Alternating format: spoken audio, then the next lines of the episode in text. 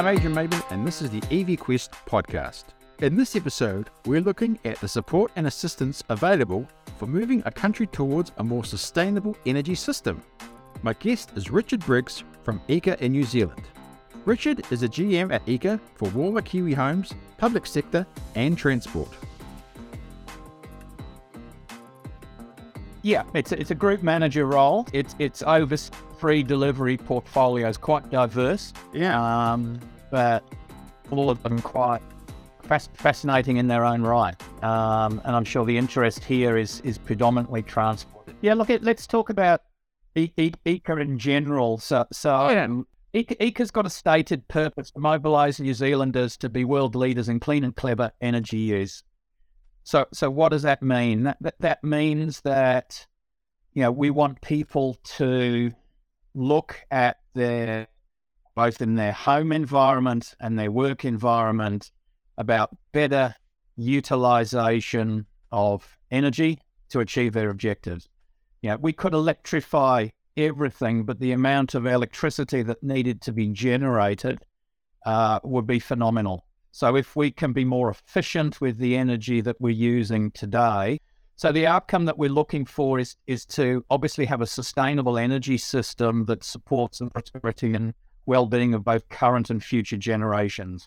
So when you look at energy efficiency, there's obviously also a carbon abatement link to that as well. And when we talk about energy, we're talking about all forms of energy. It's not just electricity, it's also, you know, fossil fuels to run cars and coal boilers and diesel generators, everything really that runs on energy can be more efficient and more sustainable. So that's what we're focusing on.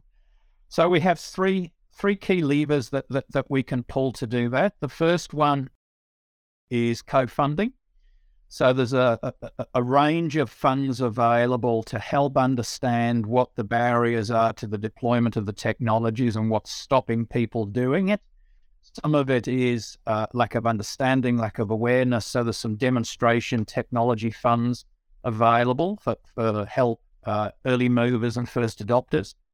And so to create the learning that then can be replicated. Um, we also then have through Gen Less a behavioural change focus. Uh, and that's really all about helping people understand what the issue is uh, and what they need to do and also to help them uh, understand what the potential is.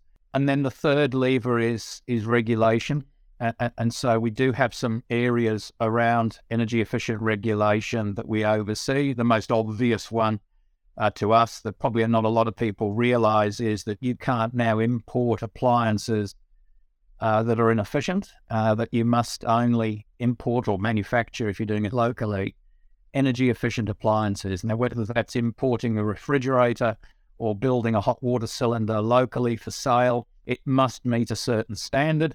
So, when you now go into your store to buy your next washing machine, for example, you'll see a range of stars on a sticker uh, on that appliance. So, the relative efficiency of those is something that we oversee and manage. And also, uh, probably if you're in the market to buy a car and go down to your car yard, you'll see a sticker in the side of the window uh, that gives the relative efficiency uh, from a fuel efficiency point of view of that vehicle, the number of stars on the side, and the newer stickers now that also have the emissions of that vehicle relative to other vehicles on there. That's again something else that, that, that EECA oversees. So co-funding is just one of the levers that we've got to sort of help people uh, become more uh, energy efficient and and be uh, smarter about using uh, clean and clever energy. So the low emission transport fund is the is the one that uh, the transport team operates and and has done so since about 2016. It was actually set up by Simon Bridges uh, in the previous national government. And, and really, what it's there to do is to support the demonstration of projects that have really high potential for uh, widespread adoption uh, in New Zealand and also uh, replicable solutions. So it's all about innovation and also the infrastructure around that innovation to really accelerate the decarbonisation uh, of the transport sector. So it's really there to uh, help early movers uh, who are obviously slightly risk averse. Someone's got to do this first, and, and, and, we're there to help them. And then that additional knowledge and learnings can be shared with the market for you know further replication and, and wider uptake. Oh yeah, do they have to like achieve goals in a certain time frame, or it, it it it depends on the on the project, Adrian. But but realistically, the longer it takes to get the learning, uh, the longer that learning will take to replicate in the market. So the sooner we can do it, the better. The other thing we're also finding with this fund is technology is moving so fast that newer technology can make the learnings we've got, you know, redundant. Um, a, a good example was one of our very first projects was the first ever electric bus in, in New Zealand. And that gave us a lot of learnings, particularly around building a business case for, for wider deployment uh, and understanding that. But within two years of that particular project, battery prices had probably come down 30%, the energy mm. densities had gone up about 20%. And, and so the whole economics around a business case for that really were, you know, were no longer relevant. And, and so it's quite important that when we are looking at technology, that these things are ready to deliver quickly. Was it the bus in Auckland that um that was running? It, uh, that... it was the uh, yes, was the AUT bus was the very very first one. So uh, maybe just any sort of big wins you'd say, sort of any standout projects you think that just off up your head, a couple of that, that there are many, there are many standout projects. There's probably one that stands out for me, and it wasn't one of those big, sexy, high ticket item projects. I mean, we've got hydrogen buses, we've got electric buses, we've got hydrogen trucks, electric trucks. We also funded the first car share scheme uh, in in New Zealand, and and that was quite exciting. Yeah, so it was Evincible. It was around three projects. It wasn't a huge amount of money, but the, but the concept was to deploy and this was in, it was round three, and we're up to about round 12.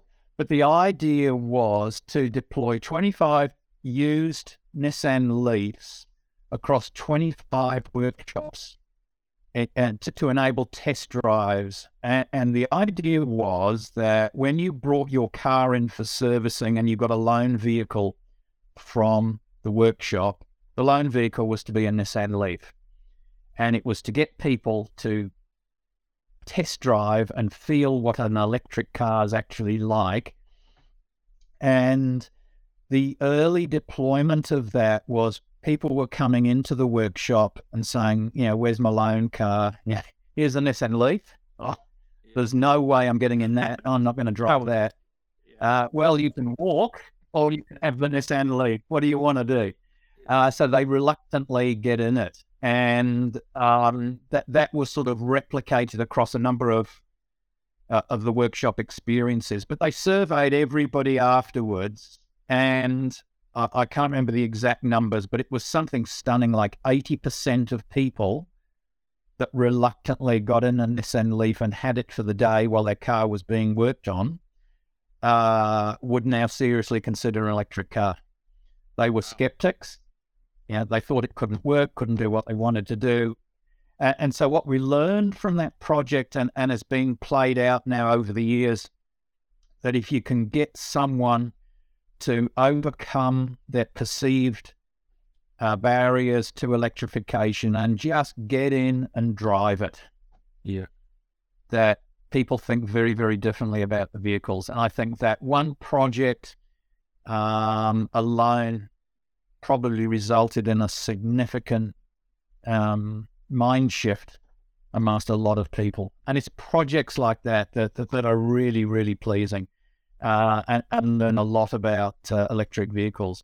We've also had a range of uh, vehicles where yeah, we've looked at what are the issues to to deployment. Now we know uh, electric trucks uh, work, especially in the urban delivery environment. Um, but we had one project in partnership with Auckland Council and Auckland Transport, where they had a conceptual idea that by 2025 they'd like to have a clean air zone in Lower Queen Street. So they consulted with all of the stakeholders and all of the delivery organizations that deliver goods and services in that area and had quite a degree of pushback and skepticism to say, hey, you know, the world's not ready for this. There's there's no vehicles that can do the job. So we funded a project where uh, five electric trucks in partnership with Fuso were shared amongst the key stakeholders who operate in there to, to showcase what the potential is. And these are early production models at the time. And as a result of that, all of those parties realize that a, a ban in 2025 is actually doable. Whether it comes in or whether it doesn't uh, is, is really up now for the council.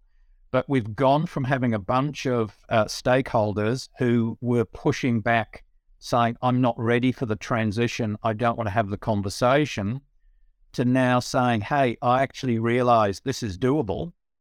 And yes, there are vehicles that can do that job. I just now need to prepare myself for the transition. So it's a very, very different conversation. You're not having people saying no, you're having people saying, yep, help me, help me get there. And, and that's been another probably hugely successful project. And then I think finally, Adrian, that about a third of the money from each funding round has gone into charging infrastructure. And that's one of the areas where we are subsidizing as opposed to demonstrating and deploying, because uh, as we all know, uh, the lack of charging infrastructure, or more importantly, the perceived lack of charging infrastructure, is probably the single biggest barrier to people adopting electric vehicles. So, about a third of the money, so probably uh, a significant amount has gone into um, charging infrastructure. So probably about 15, 15 million mm-hmm. uh, uh, from a low emission transport fund has gone into subsidizing charges. And that's a range of charges from both destination charges uh, in supermarkets and the warehouse and those types of places right through to higher speed charges on the sides of Highway 1 for those undertaking journeys.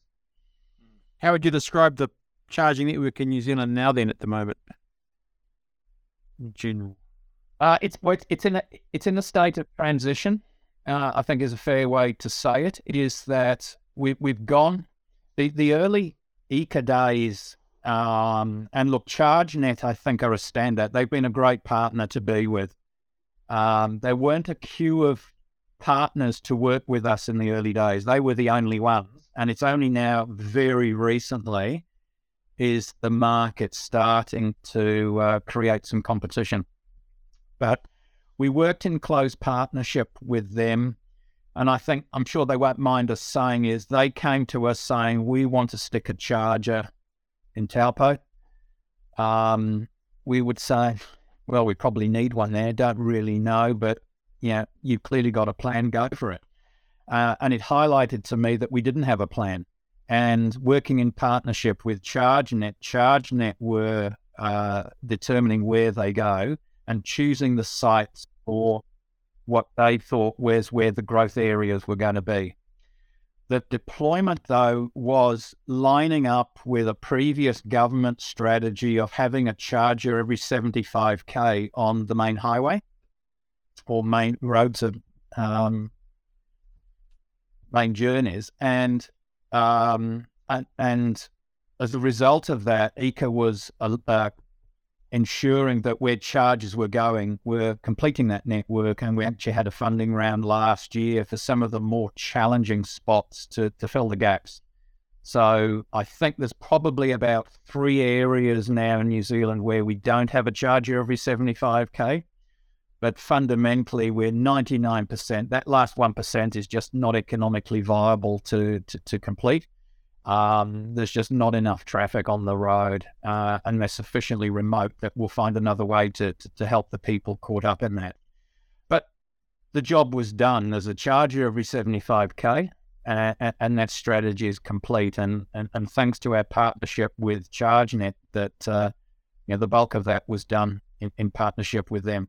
The challenge is that strategy is fine when you've got about 20 or 30,000 cars as the fleet of vehicles starts to grow, we're already seeing now people rocking up to a charger behind a queue of two or three other cars.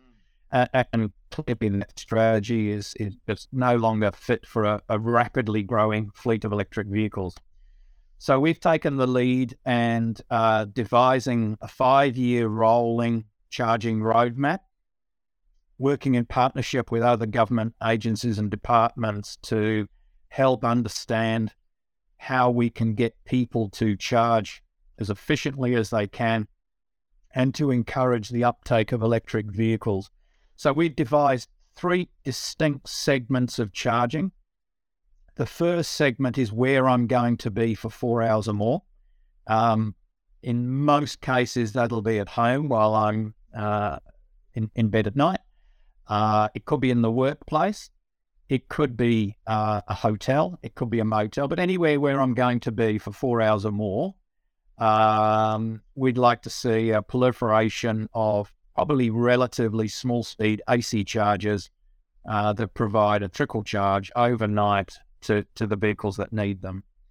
The second opportunity is more around uh, opportunity charging in destination locations. So that's what I spoke about before.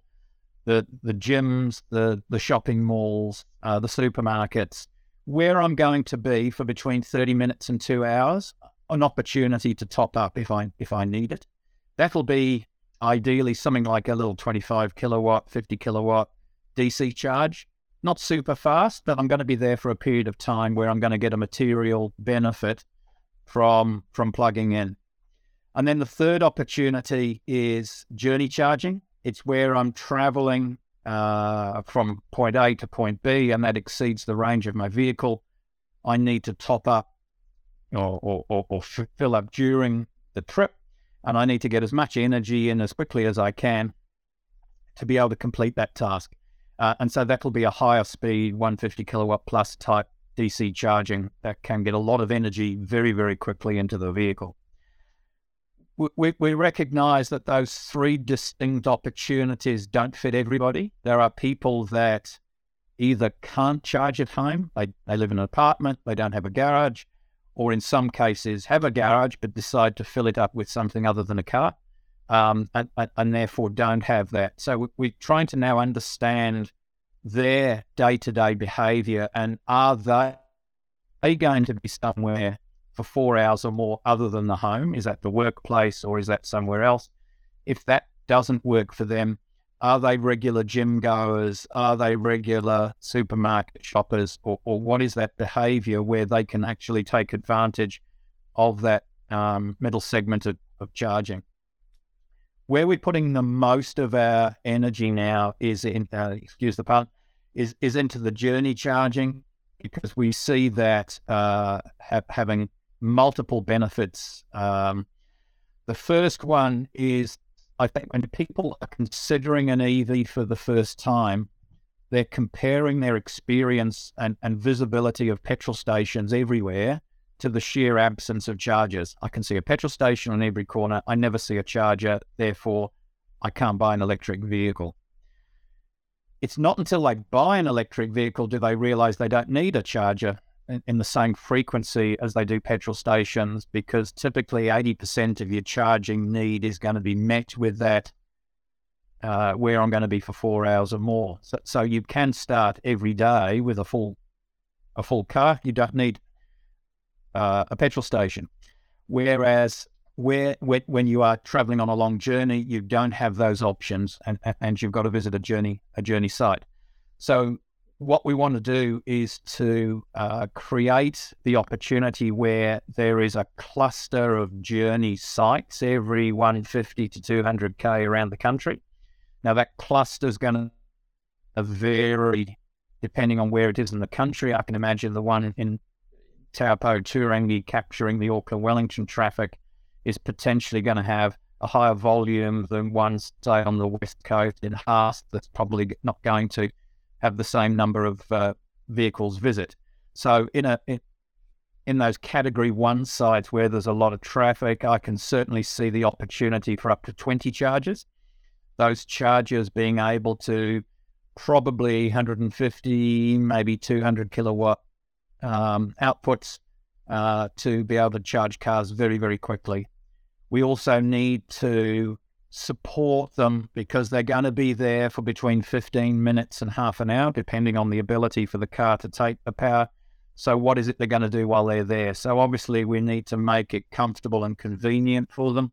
We're going to need to be able to have uh, maybe even a lounge for people to continue to do business if, if, if that's what they're doing their trip for.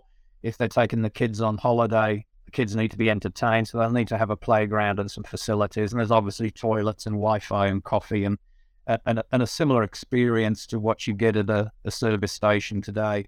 And they'll be deployed around the country. We have just concluded an RFP uh, this month, and we'll hopefully make an announcement in the new year for two pilot sites.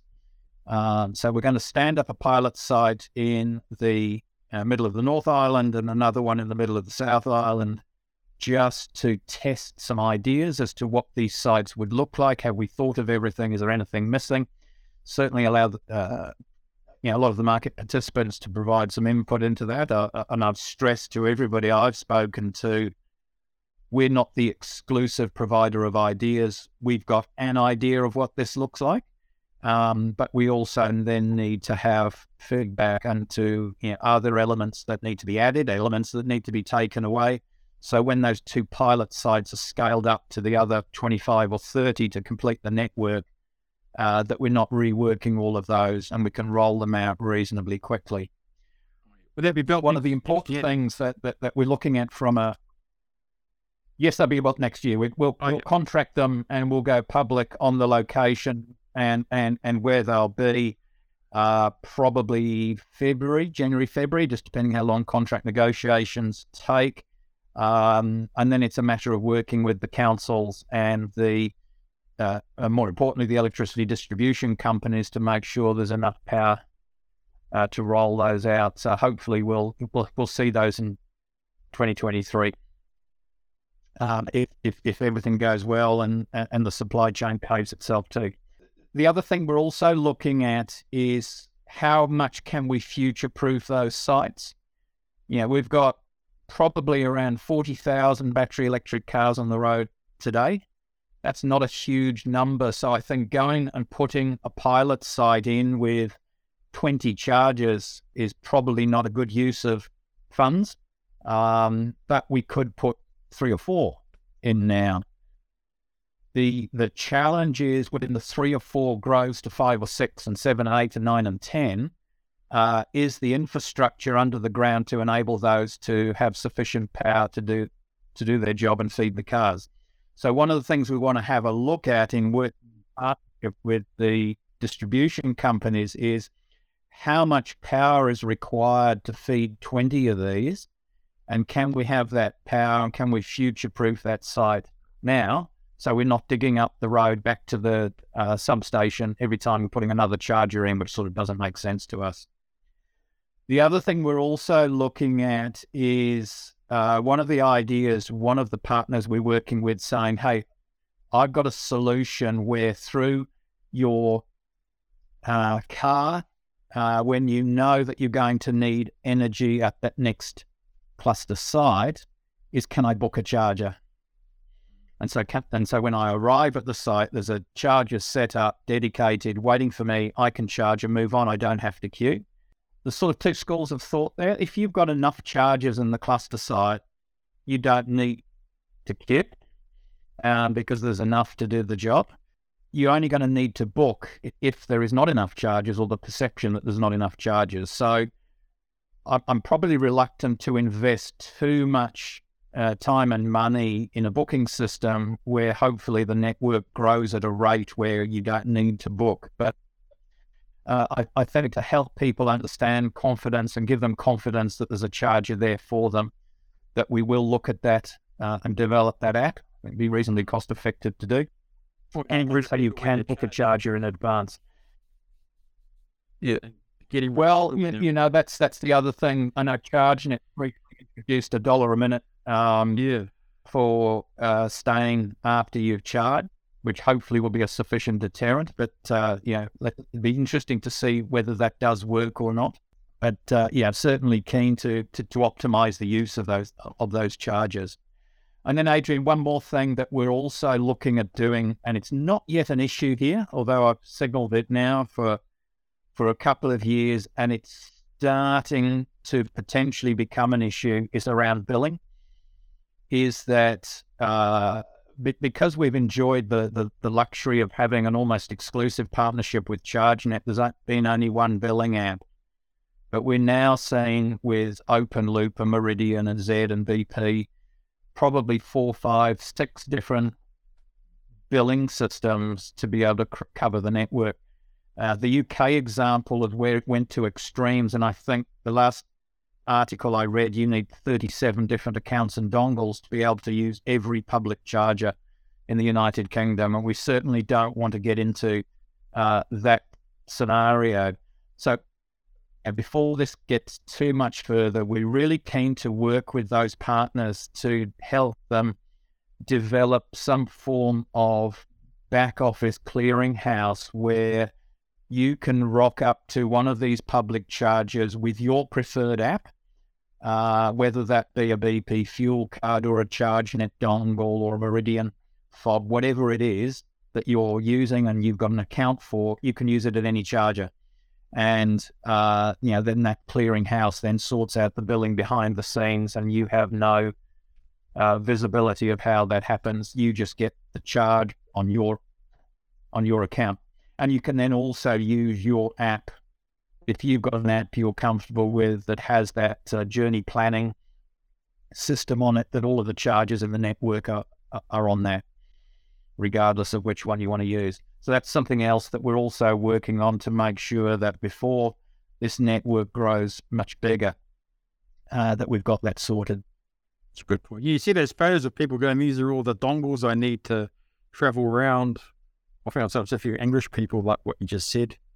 They've got all the little dongles. Yeah, yeah. I, I think you have 37 dong. I mean, you're filling your glove box with dongles. Uh, uh, but not only that, a lot of these accounts require you to have a yeah a, a balance in there. So even if it's only yeah, 20 $50 balance uh, yeah, across, even if it's only 10 accounts, there's 500 bucks that, that you've got tied up um, in, in credit on, on, accounts. And so, you know, that's just, you know, as an EV driver for five years, that would put me off. So, so you know, it's something we've definitely got to fix. Yeah, that's a good point.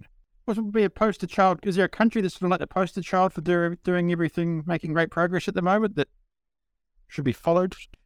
Oh, I mean, every country is different. And I think the other thing we also look at is where you join the game, technology is also creeping ahead. And I, and I think most EV supporters will probably look to a country like Norway as, as, a, as a leading example of a country that's largely got it right.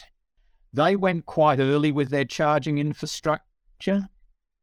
And so what happened is they deployed a whole network of 50 kilowatt chargers.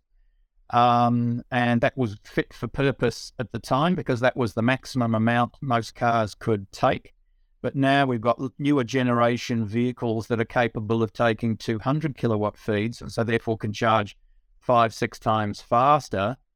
Uh, with a demand now for bigger chargers, and so 300 kilowatt chargers um, so they're going through a process now, um, which I suppose is the penalty for being early, of repurposing those 50 kilowatt chargers that were in journey locations now into those destination locations I spoke about, the supermarkets and the gyms, and then deploying 300 kilowatt chargers. So yeah, we don't have that problem. We haven't even built a network yet, so so we know that we don't have that issue. We may have that issue when some other technology comes along five years from now that we haven't even thought of that requires us to do the same. So, know, there's issues, but look, by and large, Norway is the poster child of how how to do this, and we've certainly worked quite closely with them to get some ideas, uh, what learnings that they've had in the early days of their rollout um, but you know, you look at our penetration now, and I think in, in a good month, up to 20% of new registrations will be electric cars. I think typically on our, and of course that depends on when the next boat of Teslas comes in. Yeah. But by and large, I think it's running at about 12, 15 of new registrations or electric vehicles. You look across at Norway, and I think it's up about 80%. Oh, wow, yeah. Do we have enough power if we, you know, suddenly everyone sort of jumps on the EV bandwagon? Are we going to have enough power?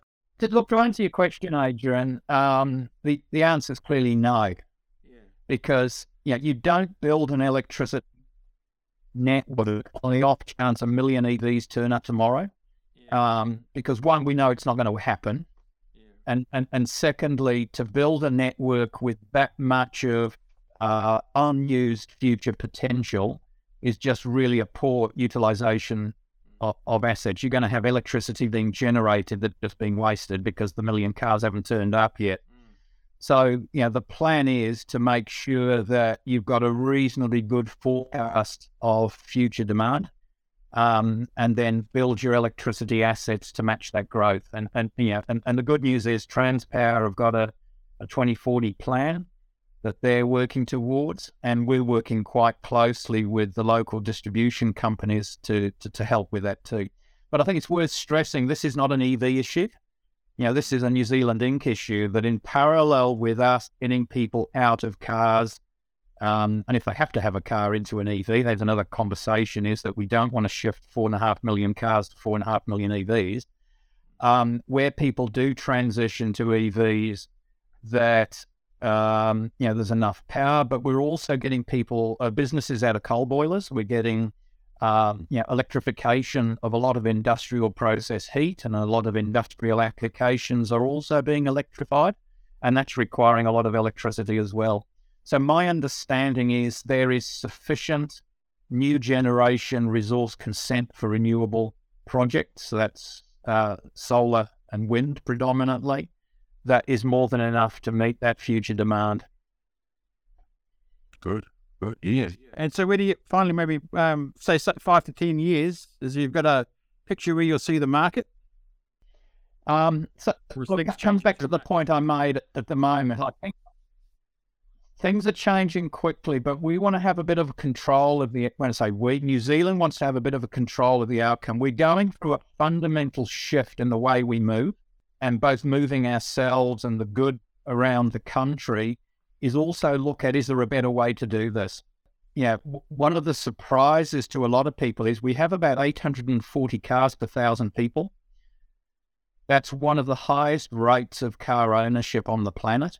Um, and that suggests we can do things a bit better.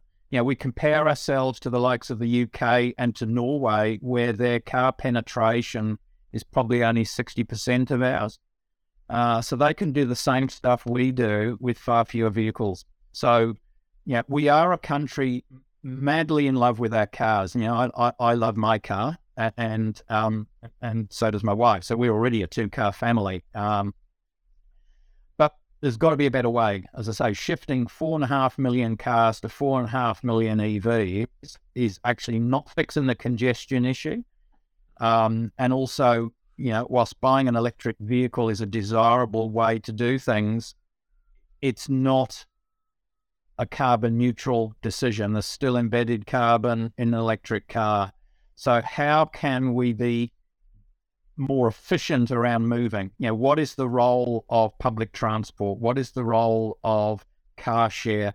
And what is the role of other opportunities to drive around in somebody else's car rather than own a car that's just parked up 90% of the time. Not a good utilization of asset. So you've got that in the mix that we want to have a look at now. And and look for, for, for a lot of people that isn't an option. I mean, I live in rural Canterbury. I can't imagine a car share vehicle being something that I can fit into my life. But if you're in the middle of the Auckland CBD, know, I'm sure there is an opportunity where you can go car free for a period of time and, and, still enjoy moving around that city. On the horizon, um, uh, what is the role of autonomous vehicles uh, emerging? So, so, you're moving up car system today where you've got uh, a car that you can then drive. The next iteration of that, which who knows how far away it is, they've been in trials and development for the last four or five years. Um, one day they'll be here. Um, yeah, the whole autonomous car ecosystem is going to completely transform the way we move around. Know, these cars will just be floating around waiting for somebody to jump in them. They'll never park. Um, so the question is, what do you do with all the car parks and the car parking buildings that are filling up the biggest cities? But from a charging infrastructure viewpoint, how are these things going to be charged? So one of the projects that we're looking at right now with a couple of partners is induction charging. So you know, uh, we, we, we, it's it's being deployed in uh, in Norway at the moment with taxis. So a taxi will come into a taxi rank, uh, wait for its fare, and while it's parking there, there's an induction pad underneath charging the vehicle. It doesn't have to plug into anything, and if a job comes in, it can it can go off and do its thing.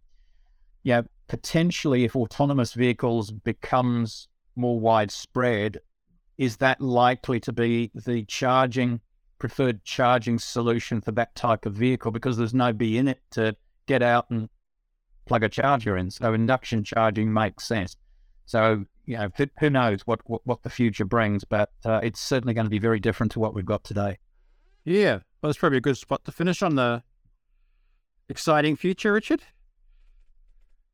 Is it a it's a, it's oh look, it's it's a it's a great place to be, and it's very very exciting what, what what's happening and uh, and the development that are taking place. Um, you know, this is not all about cars. We're we're also looking at shifting goods and um, truck movements and uh, how can we make trucks more efficient, but not only making trucks more efficient, how can you reduce the amount of uh, truck movements that are empty? Um, and so it's that backhaul solution. Uh, how can we fix that? And then you've also got marine applications and also aviation um, that, and long haul shipping, of course. That's, so there's a variety of um, sectors that also need to be looked at, not just cars. But maybe that's a conversation for another day. Yeah, yeah, yeah. That's great. Thank, thank you, Richard. Thanks for your time.